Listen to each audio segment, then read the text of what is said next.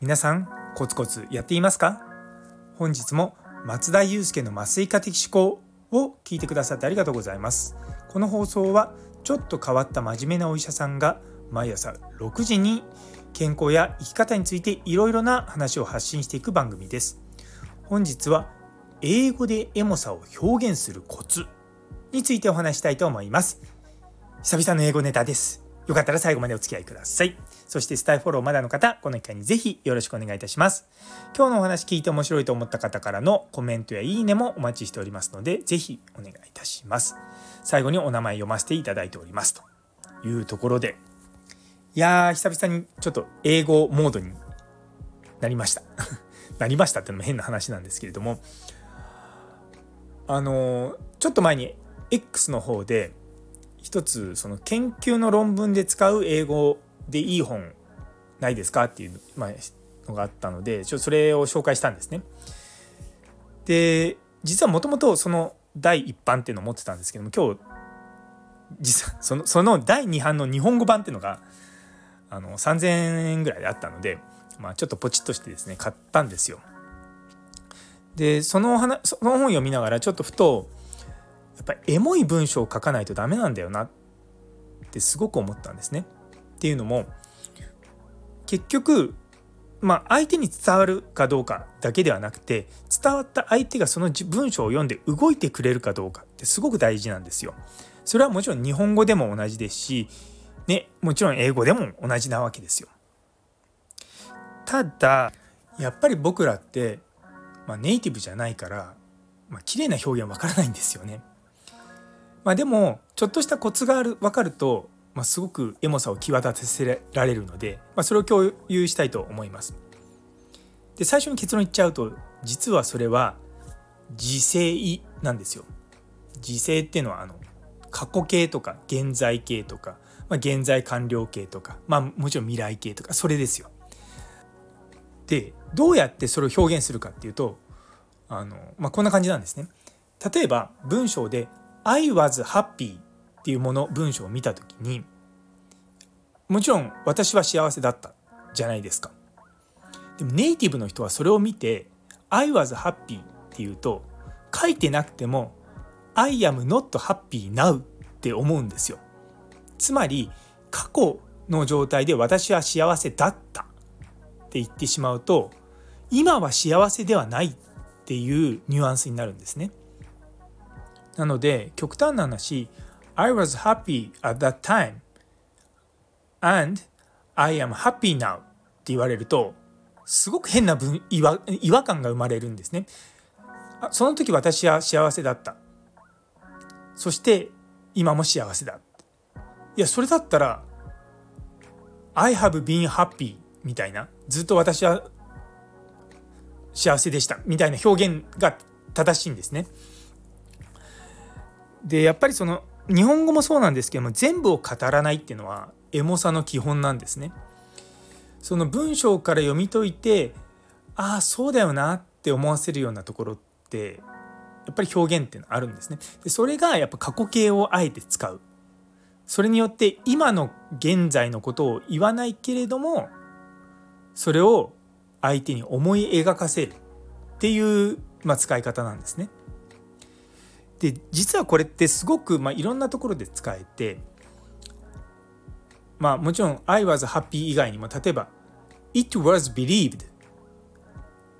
言われたら、それは信じられていたっていう表現になるじゃないですか。でもそれはだからその時信じられた、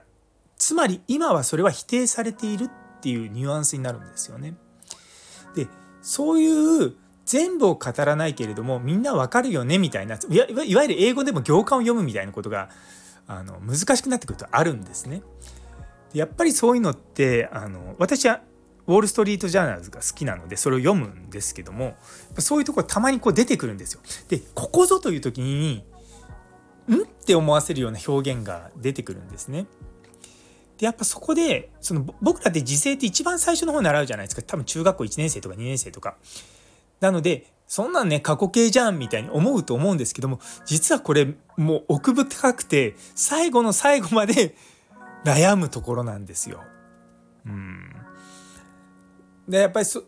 やっぱりなんだろう、その現在完了形だから な, なんで現在完了形があるかっていうと、過去形にするとだ過去との表現っていうのは今はそうじゃないっていうことに限りなく近くなっちゃうんですね。で実はこの、まあ、be 動詞もそうですし believe もそうなんですけど、そういった、ね、状態を表すので、そういったものをあえて過去形で表現するとエモくなるんですよ。で難しいのはまあ例えば動作例で挙げると I washed my face in the morning 私は朝顔を洗った、これは全然エモくないわけですよ。なぜならばその動作はもうその時に終わってしまって状態ではないからなんですね。なのでそういう形で実は英語も日本語と同じように行間を読ませるようなテクニックがあるんですよ。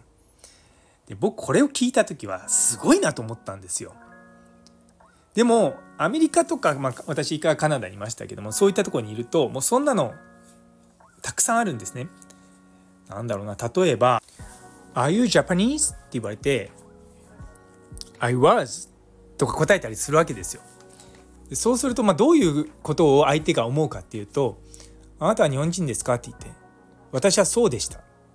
て言われると、あじゃあ多分この人今日本の国籍を捨てて、まあ、カナダ人になったのかなとか、そういうことになるんですよ。やっぱねそういうなんていうかな、やっぱり全部を語らずでも相手に察してもらうみたいなものを英語で表現できると、僕はすごくエモーショナルだなと思うんですよね。まあエモーショナルなのかな、うん、なんか比喩的な表現になるのかな。なんか全部を語らないってところが僕はすごくいいなって思います。で結構そうやって、まあ、全部を語らないと相手が What do you mean? とか言って、まあ、そこでまた会話が弾むんですよ。うん、なんです、まあ、そういったきっかけを作るとかまあそういうのをですね、まあ、ちょっと今日英語のことを思い出しながら、あのふと自分がねもう、もう英語もほん本当にずっと英語ばっかりやってたの本当じゅうねんぐらい前ですけども、そうその頃を思い出しました。うん、いやそういった観点でね英語を学ぶとまた面白いんですよ。もちろんね単語をね勉強するっていうのだけじゃなくて、なんていうのかな、こうなんでここの文章でこういう表現を使ってるのかっていう分析をしながら英語を読むと、あの僕すごく科学論文とかねそういったあのエモさをですねたまに感じるんですね。あ、ここでこの著者たちはこういうふうにもう言いたいし、彼らはこう思ってると、でもそれには科学的な根拠がないからここには書けない、でも察してねみたいなそういったのがあるんですよ。でいやこれ本当文章にくいな、まあもちろんそれ書いてるネイティブな人ですよ。ネイティブな人たちが書いてると、うわやっぱりうまいなって思って、そうなんですよね。だからそういうなんかゆ、うん、文章をですね書けるようになりたいなと思って、まあ、またひたすら英語の勉強をするということをやっておりますというところで、最後まで聞いてくださってありがとうございます。昨日の情報の価値が下落しているという放送にいいねをくださったオカプラスさん、モニさん、マータンさん、キムショさん、グッさん、ユイツムスさん、アネソーニ先生、ミチさん、おさ先生、さやもさん、ノエルさん、じゅんくしはら先生、りょうさん、さらにコメントくださった中村先生、どうもありがとうございます。いつもいつもいつもいつも励みになっております。どうも引き続きよろしくお願いいたします。そしてそして今日はフォロワーがひとりめ増えました、ぐっさん。あのー、実はあの先日のダイナミックスピーキングアカデミーというところであのお知り合いになった方です。引き続きどうぞよろしくお願いいたします。というところで、今日という一日が皆様にとって素敵な一日になりますように。それではまた明日。